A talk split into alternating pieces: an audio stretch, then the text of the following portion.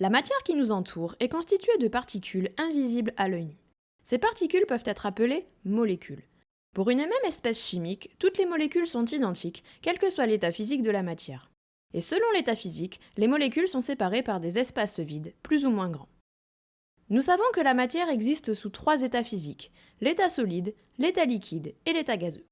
Nous choisissons ici de représenter une molécule par un triangle. Il faudra donc respecter cette forme, cette taille et cette couleur tout au long de l'exercice. À l'état solide, les molécules sont en contact, donc avec très peu d'espace vide entre elles, immobiles et bien organisées.